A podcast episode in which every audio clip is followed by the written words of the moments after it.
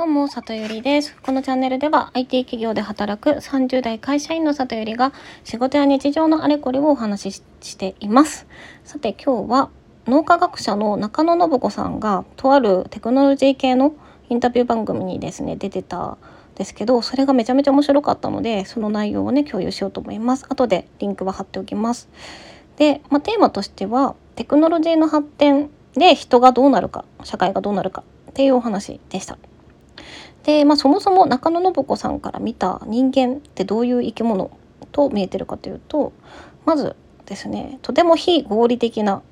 ものだというふうにおっしゃっていて、まあ、脳みそってすごく血管が多くて不完全で適当なものであるっていうところをおっしゃっていて、まあ、非合理的ってどういうことかというと、まあ、生物がその生きる目的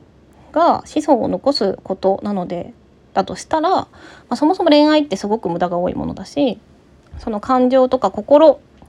から生まれるその人間関係やらうんぬんやら悩むとかそういったところって、まあ、めちゃめちゃ無駄が多いよねというお話ですね。でもう一つおっしゃってたのがそのそもそもすごく脆弱な生き物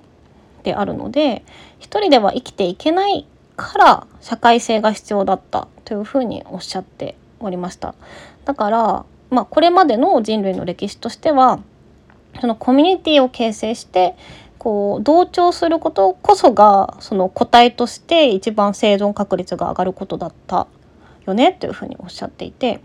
で今の現代社会でその、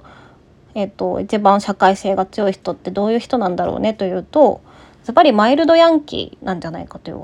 ふうにおっしゃって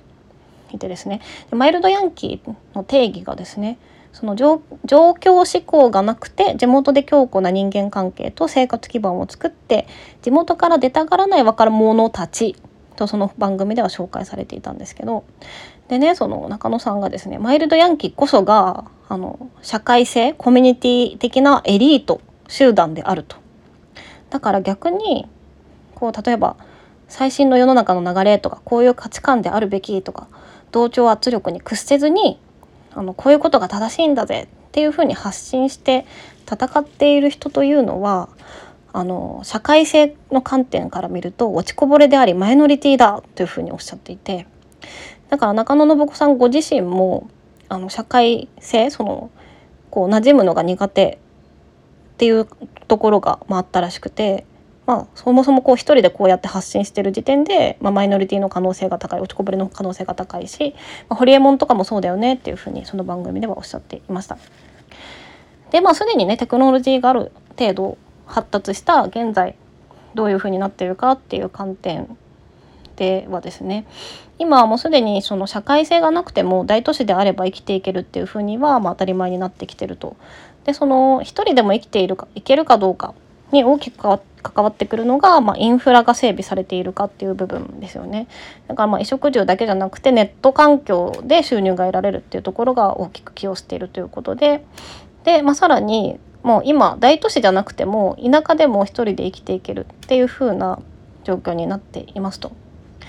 でそもそも人は今まで生きていくために社会性が必要だっただけで欲求としては一人で、まあ、そういった社会と関わらなくても生きていきたいっていう欲求はすごく高い生き物だということでそのまあテクノロジーとかネットが発達したら、まあ、その無縁社会になってしまうんじゃないかっていう、まあ、そういった恐れる声が以前からあるけれども、まあ、確実に無縁社会みたいなところはあの近づいていくだろうということでした。でねそこからあのもうちょっと具体的に AI がどういう影響を与えていくかっていうあの話をしてたんですけれども、まあ、AI と人間の、まあ、一番大きな違いというのは、まあ、AI は、まあ、合理的な選択をして結果を導くものであって人は非合理的で欠陥があるものという大きな違いがあります。なので、まあ、ちょっと話はそれますが例えばあの人とコミュニケーションをするロボットペッパーくんとかね有名でしたけどあれはもうあえて不完全に作られてたりするそうなんですね例えば指が2本しかなくてうまく物が取れないから人に取ってよって頼ることで、まあ、そこでコミュニケーションや愛着が生まれるみたいな風に設計されてたとのことです。であの AI とかロボがあの発展していくと、まあ、人間が AI 人間を AI が超えてしまうんじゃないかっていうふうにあのよく心配されていたりもしますけども、まあ、そもそもそのカバーしてる範囲が全然違うんだよっていうことで人間はま予測できなくて不安定で残酷っていう特徴になっているので、まあ、それその乗っ取るみたいなところはちょっと違うよっていうふうに言っていて、まあ、例えばその AI とかロボットが人間と戦争して人間の世の中をロボが乗っ取るみたいなあの映画とかアニメとかありますけど、まあ、そもそも AI は合理的なものなので人間を駆逐するっていう発想ってめちゃめちゃ非合理的ではってことを言っていてなのでもし、まあ、そもそも AI は意思がないのでねその、まあ、意思とか感情ってそもそも非合理的なものだからでもまあそれそういうのがあったとしても人間を駆逐するんじゃなくて利用するっていう風になるんじゃないですかっていうことでした。でねもう一個ねあの、F、SF 映画とかでなんか誰かの天才の脳みそをスキャンしてなんか機械であの脳を作っちゃうみたいなやつとかありますけど、まあ、それそういう脳を模倣するみたいなことはやる意味がないっていうふうにあのおっしゃってましたね。でなぜならば脳みそというのは神経管にねあのこういう機能も欲しいああいう機能も欲しいって言ってこうどんどん増築されてきたようなものなのでなんか田舎の古民家を無理やり増築した古い建物みたいなイメージとのことで今からこう新しい建物を建てるんだったら、まあ、最新のホテル建てば建てればいいじゃんみたいな世界観ということでしたね。なので、まあ、完璧合理的っていうところは AI に任せていくっていうところの、まあ、観点になるよっていうことをおっしゃってました。でじゃあそういったところがあの AI がやってくれるっていうのが当たり前になった世界としてどういうふうになるかというとやっぱり残るものが非合理的なものになるので純文学やアートやスピリチュアルとか占いとかっていうのがよりメジャーでより流行っていくっていうふうになるんじゃないかというふうにおっしゃっていてでさらにさらに社会はどうなるのかっていうとその非合理的なものですねその社会性コミュニティとか人のつながりをより味わうっていう人たちともう合理的ですねそのさっき言ったのは無縁社会を望むような社会性を完全に無視していきたい人たちっていうタイプのこう完全に二極化していくんじゃないかっていうふうにおっしゃっておりました。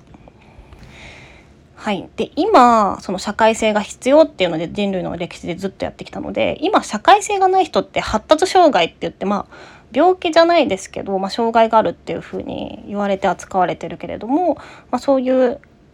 世の中になったとしたら、まあ、発達障害みたいな人のラベルはなくなるよねっていうこともおっしゃっていてすごい面白いなと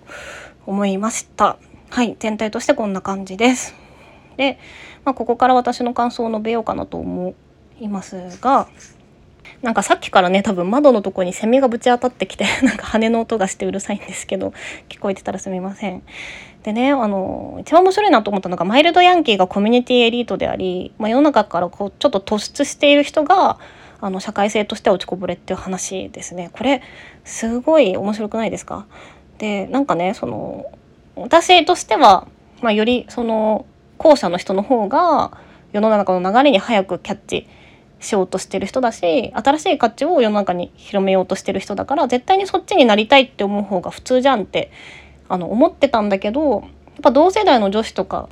と話すとあの結婚して子供作ってなんぼでしょっていう価値観の人のが多くってなんで共感してもらえないのかってすごい不思議に思ってたんですけどあそれは私が多分マイノリティの方のあの価値観を是としてるからなんだなっていうことが結構大きな発見でした。であとまあ今後その非合理的を重視する人と合理的を重視する人で社会が二極化するっていうお話に関してはなんかね前「ネオ・サピエンス」っていう本を読んでそれにも近しいことが書いてあったんですけど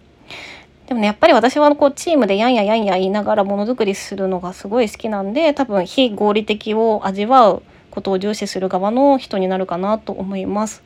私のね、まあ、友人たちもまあ、そもそも人がと関わるのが好きなんでそっちになる選ぶ人が多いような気がするんですけど皆さんはどうでしょうか？